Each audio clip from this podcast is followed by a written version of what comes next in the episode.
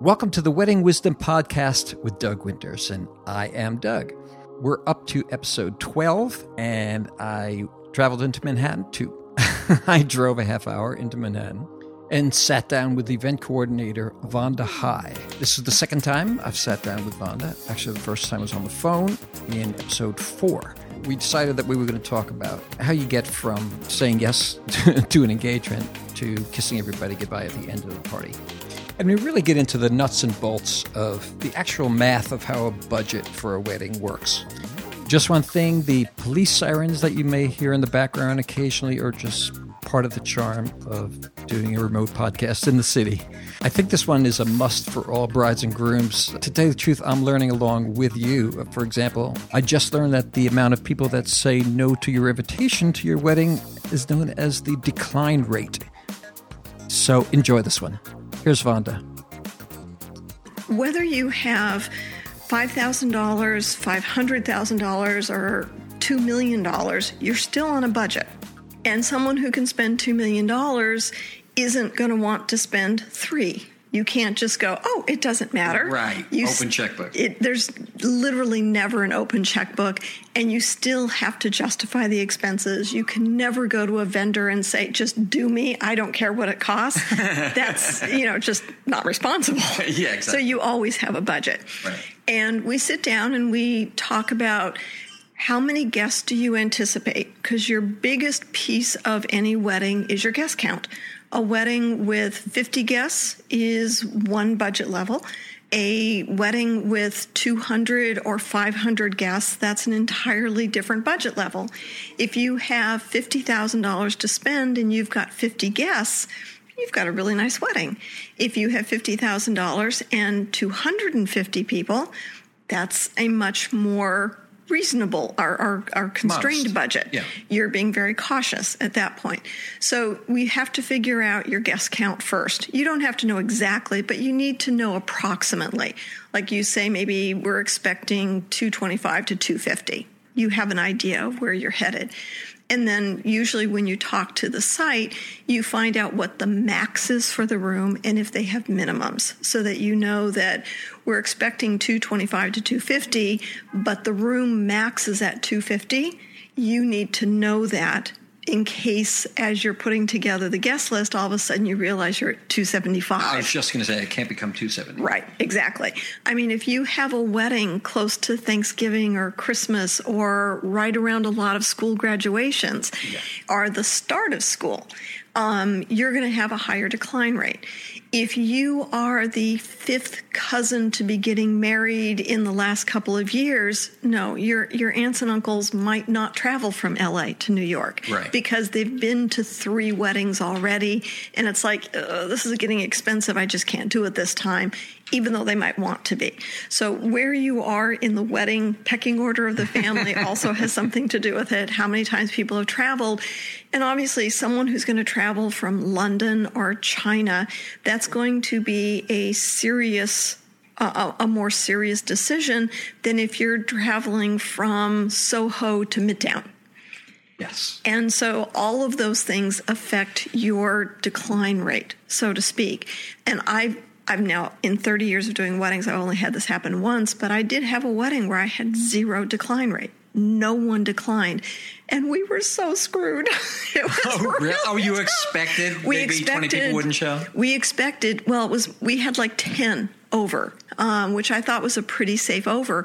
Well, what we ended up doing was we had some kids. So we ended up putting together a kids' table and moving it to a not particularly attractive part of the room, Sure. which I would have rather not have used. But for the kids, we could use it and it worked. Um, so we did that. But and it's only happened once. But I've also had weddings where I've had close to thirty percent decline rate. And it really, because there were so many international people, the travel was tough and it was a really tough time of the year. So it, it really can vary. And you shouldn't always trust on a 15 to 20% decline rate. You really need to, if you do have a firm maximum number for your wedding, mm-hmm. you need to be very respectful of that. Otherwise, that is something where you can't fix that. All of a sudden, your sit down dinner is no longer a sit down dinner. It's a long cocktail hour because Right. you don't have room for everyone to sit down.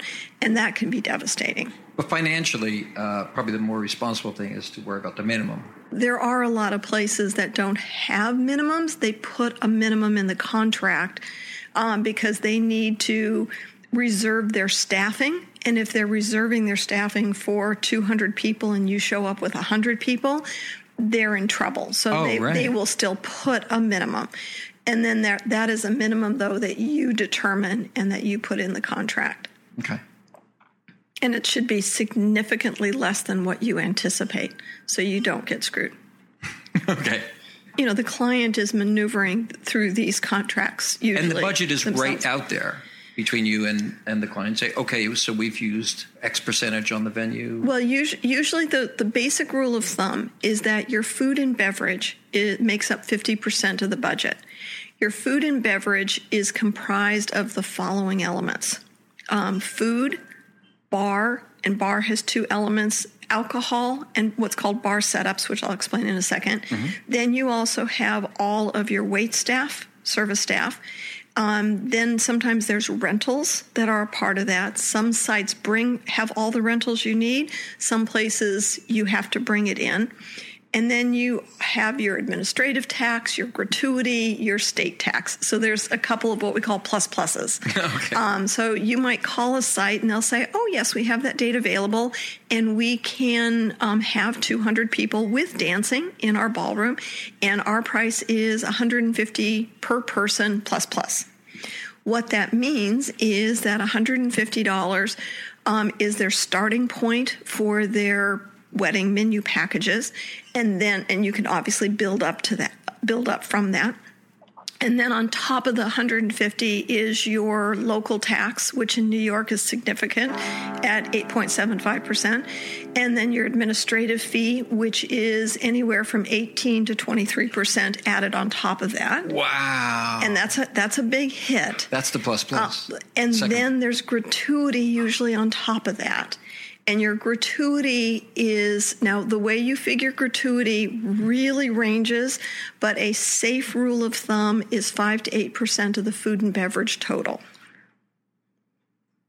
This is what I was hoping you would talk about. This is the kind of nuts and bolts that, that I've always wondered about, and I think people do.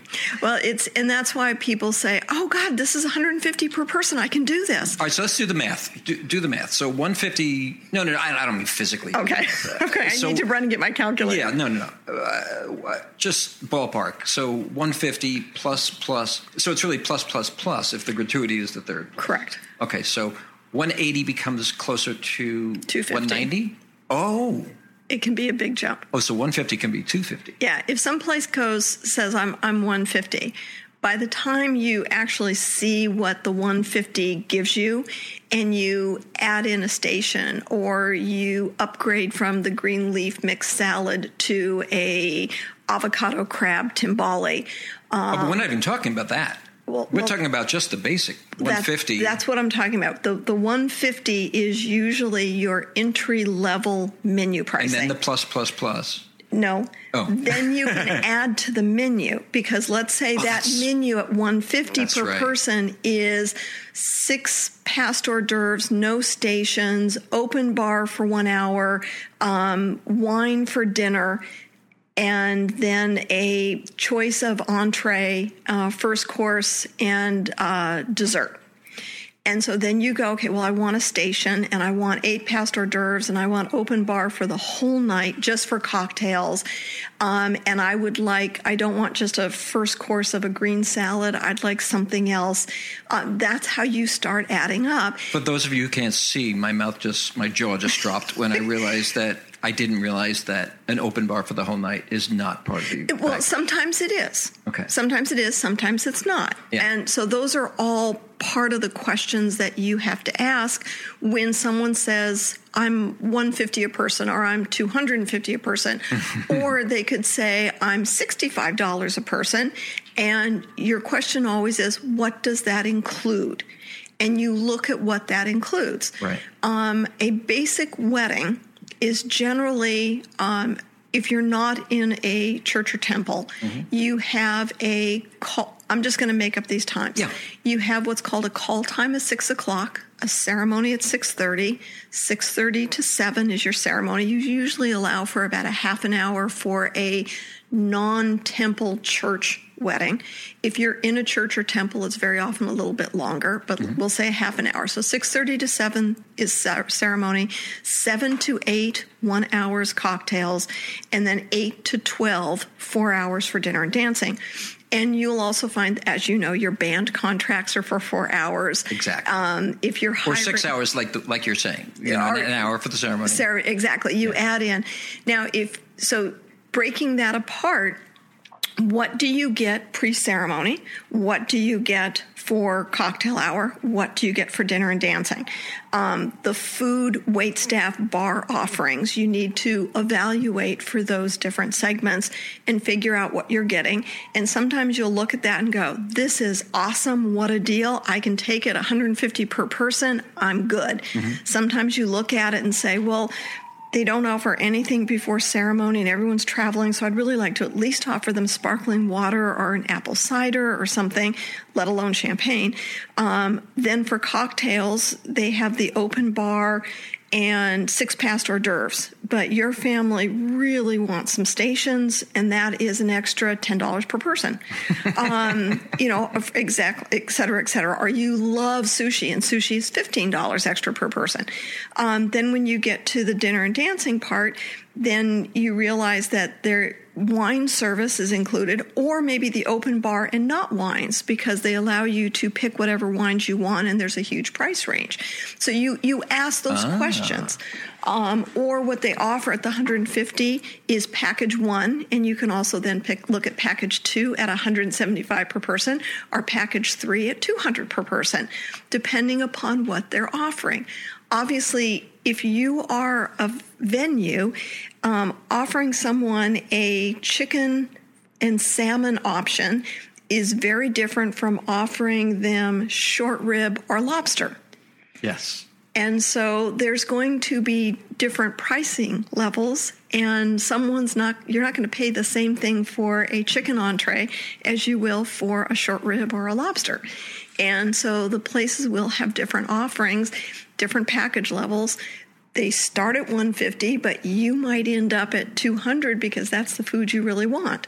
Um, even a place that includes the wines um, for all night you might taste their house wines and go go oh could we maybe upgrade? those those Chardonnays just don't don't do it for me. Or you're including a Cabernet, and I love a Pinot Noir. Can I have a Pinot Noir? And they'll say yes, and that's an extra sure. five dollars a person. I was just to say twenty. um, or you might taste the champagne and go, "Oh my God, that's really not great. How much will it cost to do um, a Veuve Clicquot? Mm-hmm. And um, or you might, you know, there's lots of things sure. that you can go back and forth. Or yeah. we love rosé. Can we include a rosé? Or um, they include um, a dessert but not a wedding cake.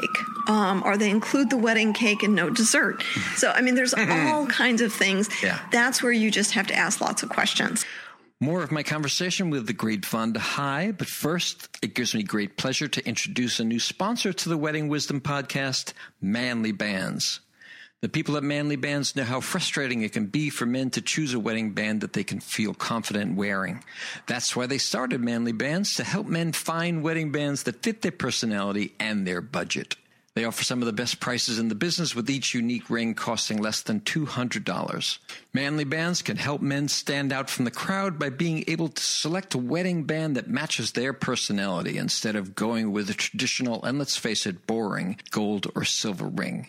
Each manly band is available in a wide range of sizes from 5 to 17, catering to both men and women of larger and smaller sizes, offering a great range of stylish choices and often hard to find ring size options. What's more, Manly Bands offers super fast shipping, often less than three to four days, which is great for men who've already procrastinated in buying their wedding band, as well as amazing customer service, free U.S. exchanges, and a 30 day we got Bro return policy if the customer doesn't love their manly band.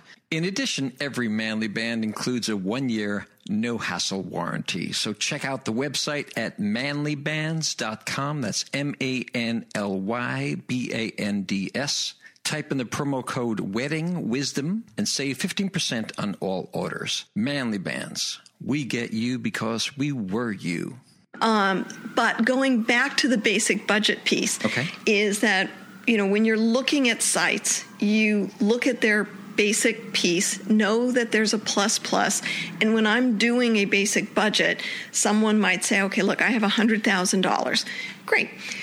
We know then that we've got 50,000 for food and beverage, 50,000 for everything else. Let's divide that up between the band, the photographer, um, the uh, ceremony musicians, the invitations, hair and makeup, transportation. All of those things become part of that 50,000. You break it up into percentages and say, okay, based on this $100,000, we have 50,000 for food and beverage that includes tax, gratuity, everything, which means that you're probably spending closer to I'm without a calculator. Yeah, I of course. apologize for the math. no, of course. But let's say we're spending 35,000 for the actual food so that if we know we have 100 guests at 35,000 this is X number is what we're spending per person. Now we're going to go and look at sites that have that price point of you know $200 a person because we know that's what we need to go to to get to the 50,000 as part of our $100,000 budget. You kind of work your way back into it. Then you look at your various vendors and say based on the $50,000 um, this is how much it divides up if we just sort of look at it across the board. But we love, love, love music, which of course, obviously, you would like to have someone say. Very so much so. I'm going to spend more on the band and I'm going to cut back on um, the invitations because the paper goods aren't that important to me. So instead of spending $7,000 on the band. I really want a band that's 12,000. So now I need to take 3,000 out of other places in order to afford the band I want because you're going to pick your band earlier than you're going to do your paper goods. So when you get to the paper goods, you then can't go, "Oh, but I really love that liner and I want to do hand calligraphy." Well, great, but we can't afford that right now, so we have to stick to the the the, You the already budget. wanted you already wanted the horns with the band. Correct. Yeah. We've expanded. We're going to do that great Motown set, and that's going to be more important to you than the liner and the invitation. Okay, so that's you figure fifty percent is 50% is for the food and beverage and the mm-hmm. things tied to food and beverage. Got it. And again, that is literally the food. It is the bar, and the bar includes your alcohol, your spirits, your wines, and then your bar setups. And your bar setups are things like your sodas, your juices, your ice, and your fruit. And sometimes when, and the reason why those are two different costs are that if you're going to a place like the Plaza um, or a Hilton or your country club, it will, the bar will all be one. It will include all of those items. If you hire an offsite caterer, because you're, let's say you're doing a wedding in your family's backyard and you're putting up a tent and you're hiring a caterer, most caterers do not have liquor licenses. Some do, the big guys do, but some don't. Oh, interesting. In which case, you hire your caterer to serve the alcohol, and they will have liability insurance. They will bring the ice, the the sodas, the juices, the fruits. They will serve everything and make it happen. But you, as the client and the host of the evening, buy the alcohol and the wine, bring it to the site, and then they serve it. So very often your bar costs come as the alcohol costs and the bar setup costs. They come as two different pieces.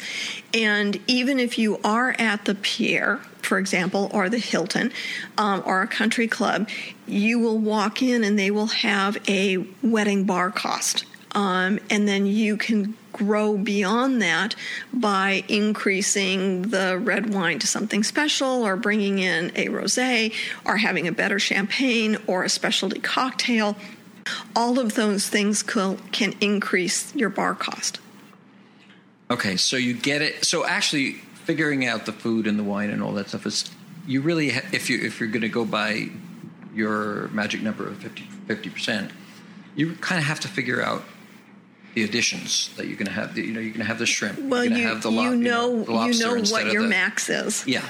So you have to figure that out before you hire a fifteen thousand dollar band as opposed to a nine thousand dollar band. Yes. You also don't want to hire a band or photographer until you have the location locked in because until you have the location locked in, you don't have your date locked in. And there's no reason to hire a band for September 8th Wow. when all of a sudden it's like, well, the perfect place is actually now September 9th because they're already booked on September 8th. So we're actually doing the wedding on Sunday instead of Yeah, I'm Saturday. Sunday instead of Saturday night. Oh, You're right.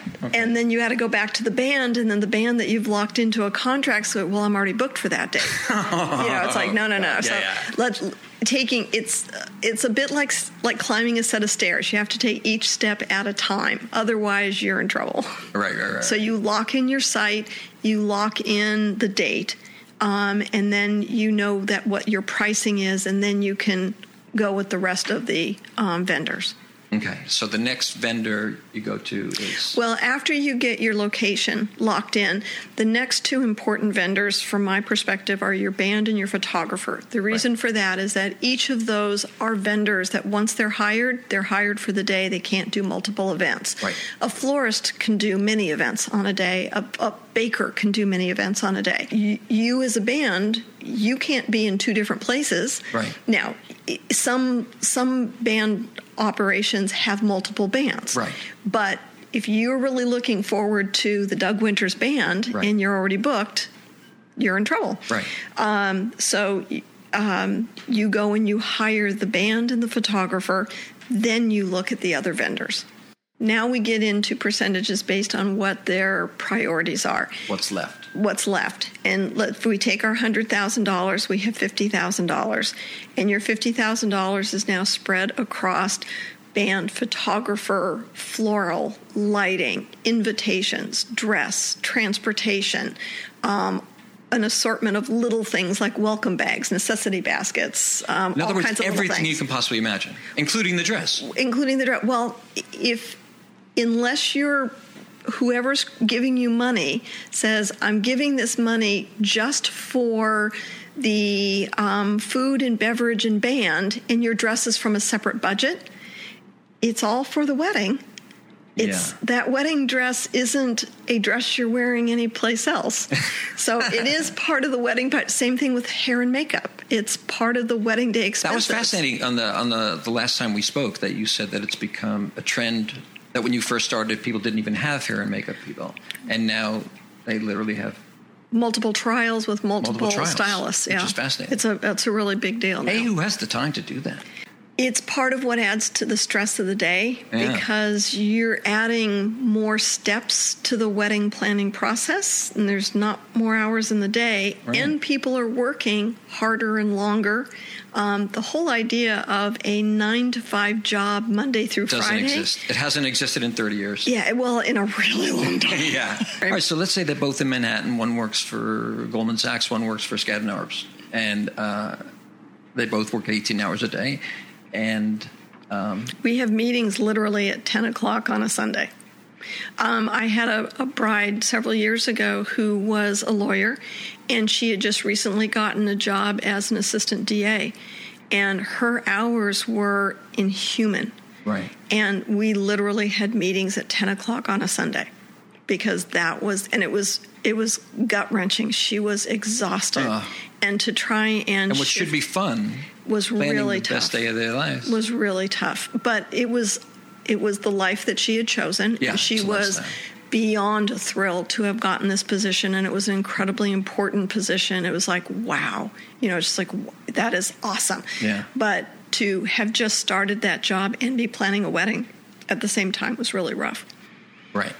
So you have to have a party planner if you're going to do that. Well, or what someone, you, to, someone to do it. or what you do is uh, the answer is of course i think you need a party planner always Yeah. um, that's a little self-serving No, I, I do too. Um, but what you can also do any site of value uh, any site that's been doing weddings for a while you can go to them and say what dates do you have available let me look at your packages great what time do i show up the site will plan it.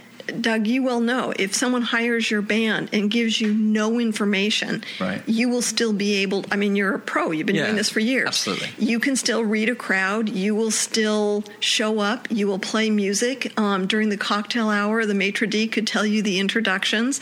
You can pull it, um, sort of like Mm-hmm. I'll pulling it it, out of the hat. You'll do it. Yeah. Um, it will not be a wedding that's going to be reflective of that bride. It's going to be a wedding that's reflective of what the site and you And each individual vendor. each individual vendors believe will work based on their personal experience and they will give it their best they will give that bride what they believe the best um, effort that they will do and that will be great but it will not necessarily be special to her needs and her family. It'll be a, a really lovely wedding professionally done. That's what people who have no time and no planner that's what they do. And there's nothing wrong with that if that's what your life is allows for. Sure. um, and you still are married you still get to say i do. You still have all of that wonderful joy um, and then you just don't worry about the rest of it Okay, so we've got the venue, the date, the food. We know what the plus plus pluses are. We've got the band, we've got the photographer. then the next thing will be decor. And decor is the current word for florist, your decorator, um, because most weddings, at least that I work on, are more than just a centerpiece that gets put down in the middle Which I'm learning because you introduced me to Danielle Gambos. The- that's our lighting people. Right. Um, and decor eh, now covers um, everything from tabletop, which is your chargers, your dishes, your silverware, your glassware, the votives, the napkins, the way the napkins folded, your menu cards, uh, your table numbers on the tables, um, to the seat cushions, the type of chairs. Oh, wow. um, it's just the um, ev- everything that ties into the way it looks um, goes under the decorator and under the florist, um, usually all in one. Now, that doesn't mean that there aren't lots and lots of brides who have, um, you know, a small amount of money and they have a, a lovely site, and the site says, We will give you these chairs, these dishes, glassware, these are our napkins, this is the way we fold it. You tell your florist to give us a centerpiece that will fit on this table. And the florist comes in and puts down a centerpiece that the that the bride has said, I really love soft romantic flowers, or I love more structural things. Could I have um, calla lilies? Or um, I want the whole wedding to be white, or I want everything to be pink and green in blush tones. And the florist goes, I can do that. And they bring in centerpieces for your 20 tables that are all blush in romantic flowers. Or they bring everything in calla lilies, all white, and they put them in the middle of the table, hand you a bouquet, and leave. Of course, that still happens all the time Sure. what happens, at least in my experience, uh, in more and more so, is um, a much more. Uh, what does the charger look like? What are my options? What kind of napkin fold? What napkins do I have? Did you know that it wasn't until I spoke to Kate Edmonds that I knew what a charger was? She said she said the charger, the charger. or a place plate? And I said, "What is a charger?" Charger. I finally said, "What is a charger?" and she she couldn't believe that I didn't know. And could you explain to well, a our ch- audience what a charger is? A charger or a place plate, one in the oh, same. oh, it's called a place plate. one and the same. It's the It big thing that doesn't move. It's the plate that's on the table when you first come in. And very often there's a napkin sitting on top of it with a menu or some sort of decor. And your guests sit down, they take their napkin, put it in their laps, read the menu, put that off to the side. Then the first course will be served into the charger.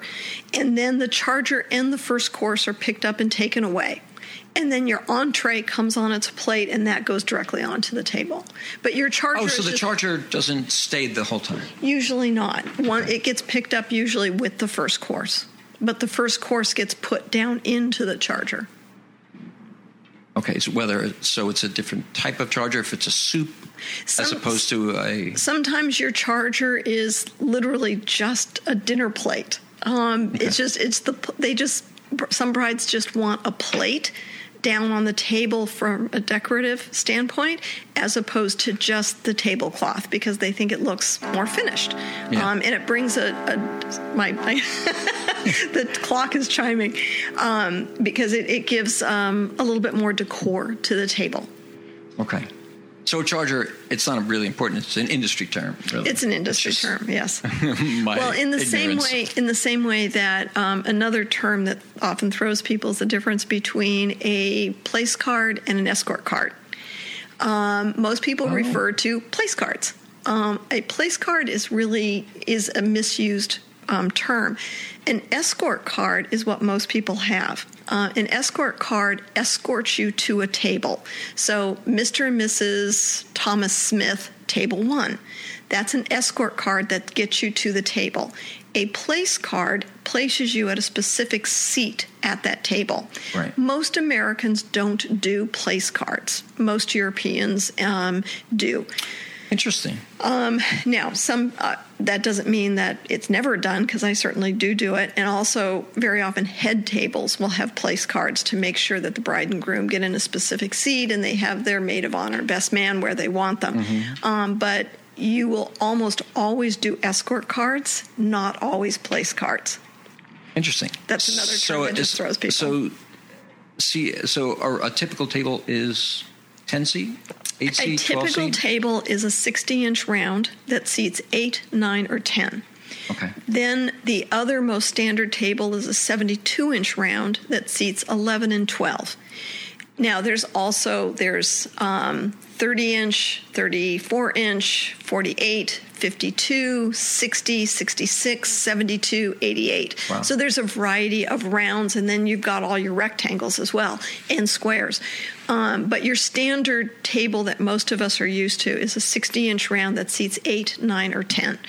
Um, the reason why you can't put 11 at a 60 inch round is that the circumference of the outside of the table only allows for so many chairs around it given and your standard The width width, of of, your chair. chair is 18 inches and if you have if you try and put another chair in then the chairs end up being You- far away from the table and you're literally having to reach eight inches to wow. cut your meat and Yeah. eat and that's weird so um, once you hit 10 people at a 60 inch round your chairs have now there's there's basically touching each other Mm-hmm. when they when they're pushed in for you to sit and eat properly um, so it's a real problem if as in that last few days as you're trying desperately to seat everyone if you go oh i don't care. Put uncle you know stephen at that table. I don't care if there's 11 people there.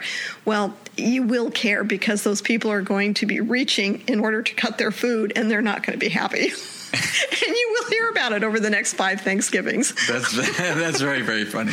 What else? Trans- when you say transportation, you're really talking about Well, there's there's transportation has actually become very complicated, um, and it's also there's a difference between transportation if everything is at one venue or if you have a ceremony at a church or temple and a reception at a different location, and if you're getting dressed at the location or at a different place.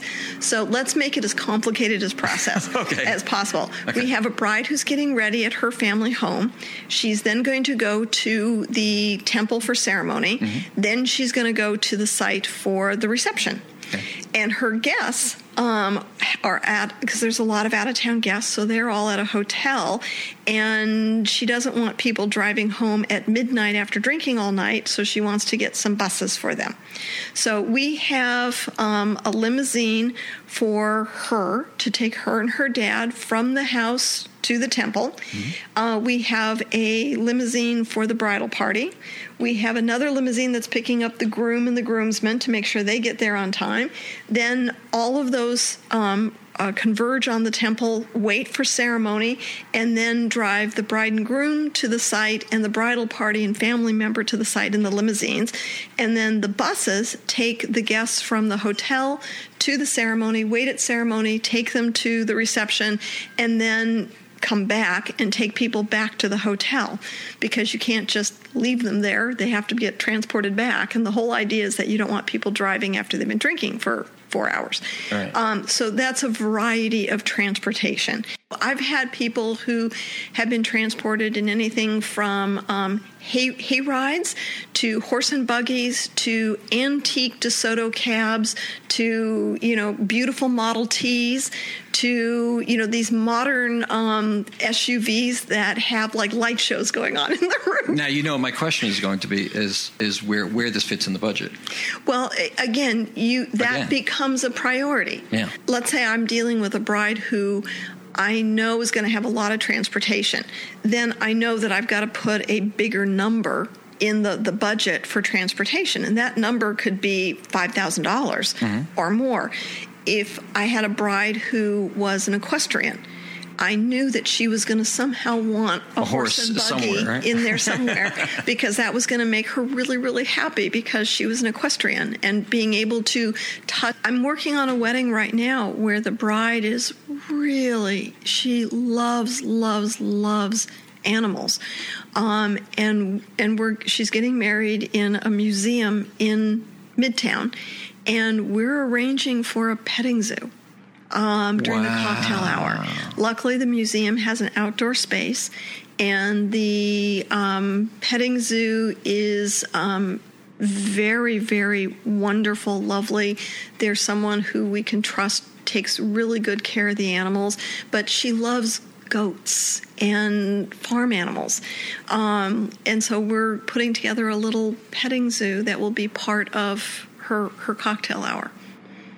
So she doesn't love it enough to say, I want to go up to Stone Barns in Tarrytown and have a whole outdoor feel. No, um, but, But she wants that touch. wants that touch, correct. Now that's up to you.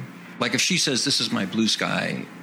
It's up to me to and it's up to you to find out Yes. where am I going to find a petting zoo Right. that'll come how much are they're going to cost what's the what all their, their costs what's the liability Oh, what are their insurance is a big thing, and to make sure that it's a an operation that I can respect and appreciate, where I know that everything's being well taken care of. sure Um, there are, um, for example, like if you're doing an Indian wedding, um, it's depending upon how um, strict you're going to be to cultural norms. The groom needs to come in in a horse or an elephant. Um, that needs to be a part of it. oh wow Um, so those those are things that it's like how. now if you're in midtown manhattan how are you going to manage that that's tough. um, and um, how much magic can you work? is that Um, actually a, a tradition a cultural Yes. tradition in an indian wedding Yes. that the groom should come in on a horse Um, or well, let's put it this way. I, I'm answering that because I have been asked to do that. right in your experience In my experience, I've been asked to for the, the groom to come in on a horse um, because that was really important for part of the the traditions. Um, one time when I did um, an Indian wedding, we obviously couldn't have an elephant there. Uh, I shouldn't say obviously, we couldn't have an elephant there. But what we did, the structure that was built um, for the wedding had silver Indians, uh, elephants built into it, carved into it. So the presence um, of the elephant was there in the structure that they got married under. Right. Um, and that was really important for them. Um, it's being very respectful of each individual family's traditions and what is important to them and what brings them a sense of joy um, and satisfaction is really important. And it varies from family to family. Um, it can vary within a family. I've done many events where I've done like three children within the same family, and each child has a slightly different take on the family traditions and what they want to bring to the event. And that all needs to be respected. Now, I'm sure that you know anyone listening to this, it's like I was raised Indian. That's not important to me, or that's not what you know I would have, and that's very possibly true. In the particular case with this family that I was dealing with, that's what was asked for, and that was what was important in their traditions. okay so let's get to the cake Okay. let's say just saying goodbye Um, the cake is something where um, I've had a lot of brides. And how did this whole cake thing start? You know, I don't know where the tradition started for feeding each other cake. Um, I do know that I've had a lot of weddings where we don't even do a cake at all. We Yeah. just have dessert, um, or we have or you have a cake, or you have a cake and you don't cut it. You don't cut it; it's just there, or the bride just cuts it off to the side. Yeah. Um, I did a really fun wedding where the bride and groom were both actors, and they were very much into symbolism of everything, and they didn't like the idea of cutting apart a cake. They wanted to build. Their wedding was about joining and building, not cutting apart. Interesting. And I thought, you know what?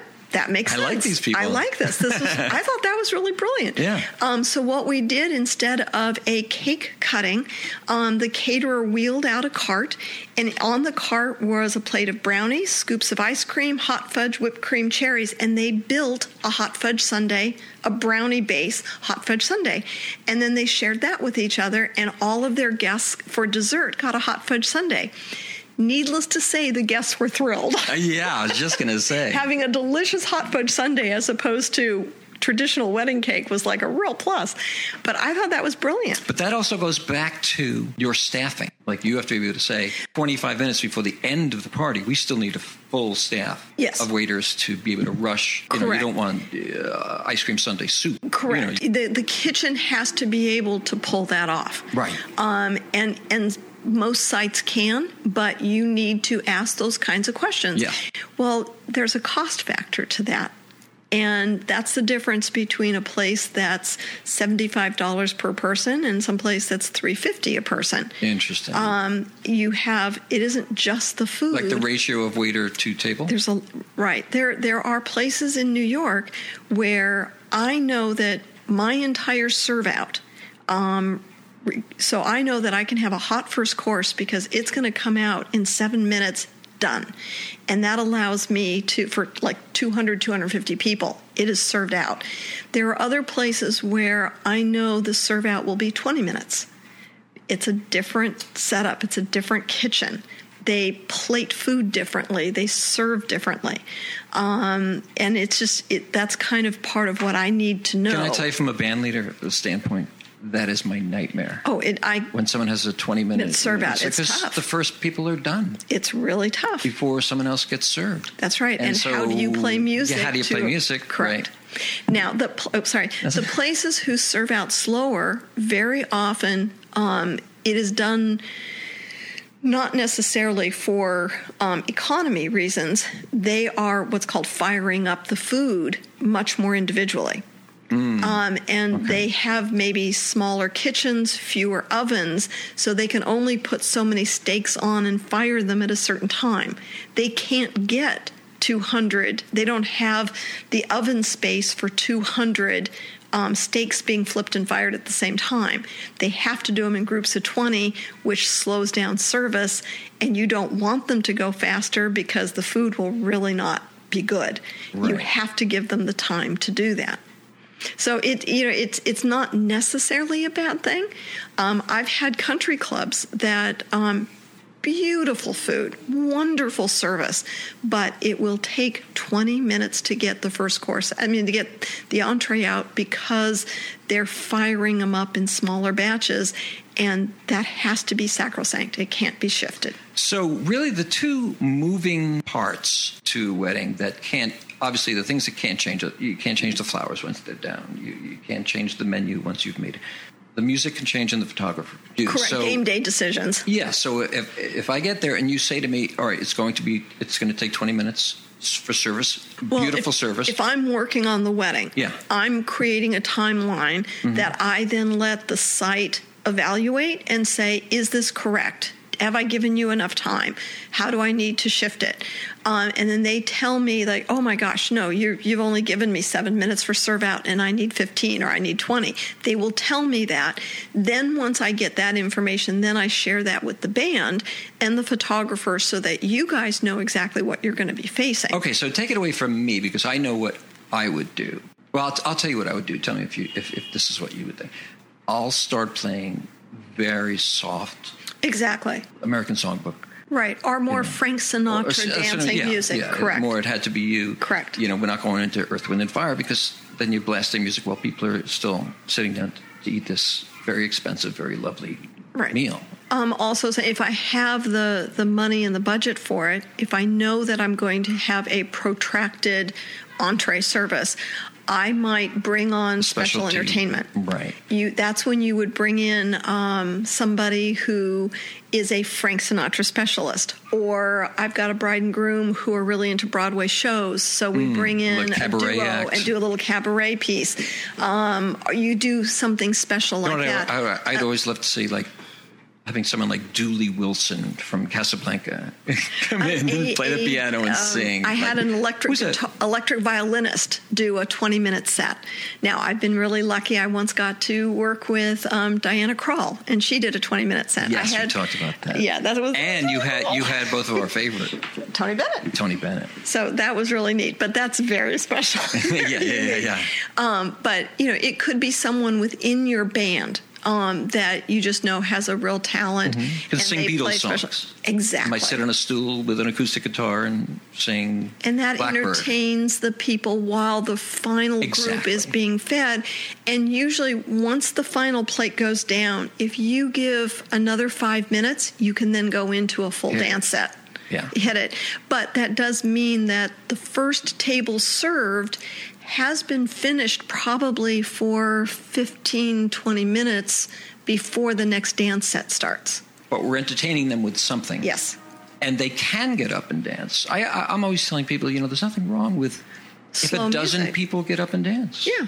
You can have some Nat King Cole, Yeah. all that kind of, oh my God, it can be beautiful dance music. Yeah. But it's not, um, most brides think of a more raucous dance. Um, Sure. sets, Sure. but it doesn't have to be. It can be beautiful, and I actually think having an up and down Of flow course, of course. makes for a better dance. It, it's it's not unusual for me to have the discussion of, um, great, you want a dance party and you're thinking of dances at college. Well, you're in jeans and barefoot, and you're you're not in full hair and makeup in four inch Jimmy Choos.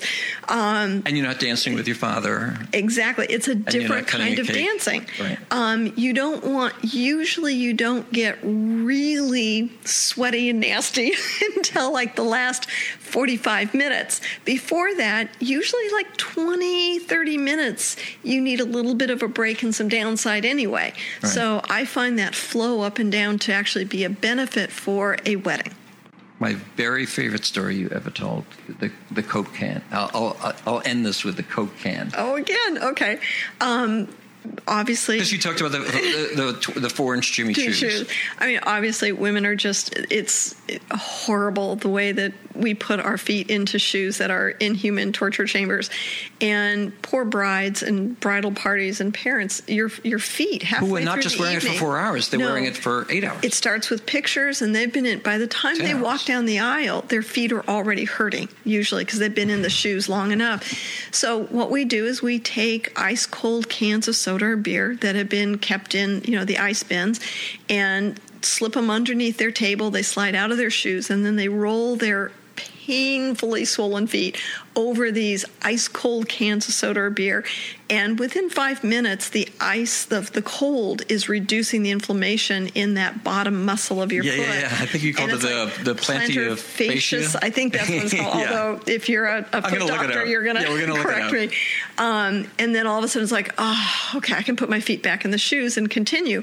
Or we we very often have different pairs of shoes waiting for them. The issue with um, is though the lines. the length of the, The dress. You don't want the, the dress. dress has you don't want to change into sneakers. You can't because the dress matter has been cool hemmed to the four inch it heels. Right. Or ballet slippers. And that's a hard one. yeah, yeah, yeah. but uh, I just I the poor feet of these women. It's just it pains me. And of course, I'm in you know flats. I was just going to ask you, what do you what do you wear? It's because you're, if you're literally spending a 20 hour day, I, I'm in a soft soft soled. Uh, it's not a sneaker, but it is a soft soled rubber shoe, uh, soled shoe um, that allows me to run. Uh, now, at the end of the night, I come home and I do my own um, freezing. I actually have um, freezer socks kept that I keep in my freezer all the time that I specially bought. Um, and I come home and I put a heat pack on my back and my uh, freezer socks on my feet, and I pour a glass of wine and have some Advil and go. Ah. Um, but even after 30 years of doing weddings, um, the moment of just sheer that always puts a smile on my face is when the bride is about to go down the aisle and her music um, begins and we give her usually like beat beat beat and then go. And as she takes her first step i'm kind of hidden in the back and i floof her dress so that it it comes up fills with air and as she begins walking it lands beautifully. And there's a, a, kind of a flip that i do in the air so it fills properly. Um, and as i watch her walk down the aisle to her beautiful music it's just it oh, I love that moment. 30 years of doing weddings, it still just goes, oh, I love it. That is so And great. when I, I'm driving home, it's like, oh, that was great. And it makes me feel really, really good. And I love it. You know what's really interesting is that everyone that I've spoken to, well, of course, I've handpicked the people I've spoken to, but we're all people that love weddings. Yeah. This can't just be a job. This has to yeah. be a bit of a passion. It really is. Yeah, it, it has to. And everyone is too different. Weird, weird of a job. Vonda, thank you so much. You are the sweetest person who ever lived. Thanks a lot. You bet. Take care. Bye bye. Oh my God, how long were we talking?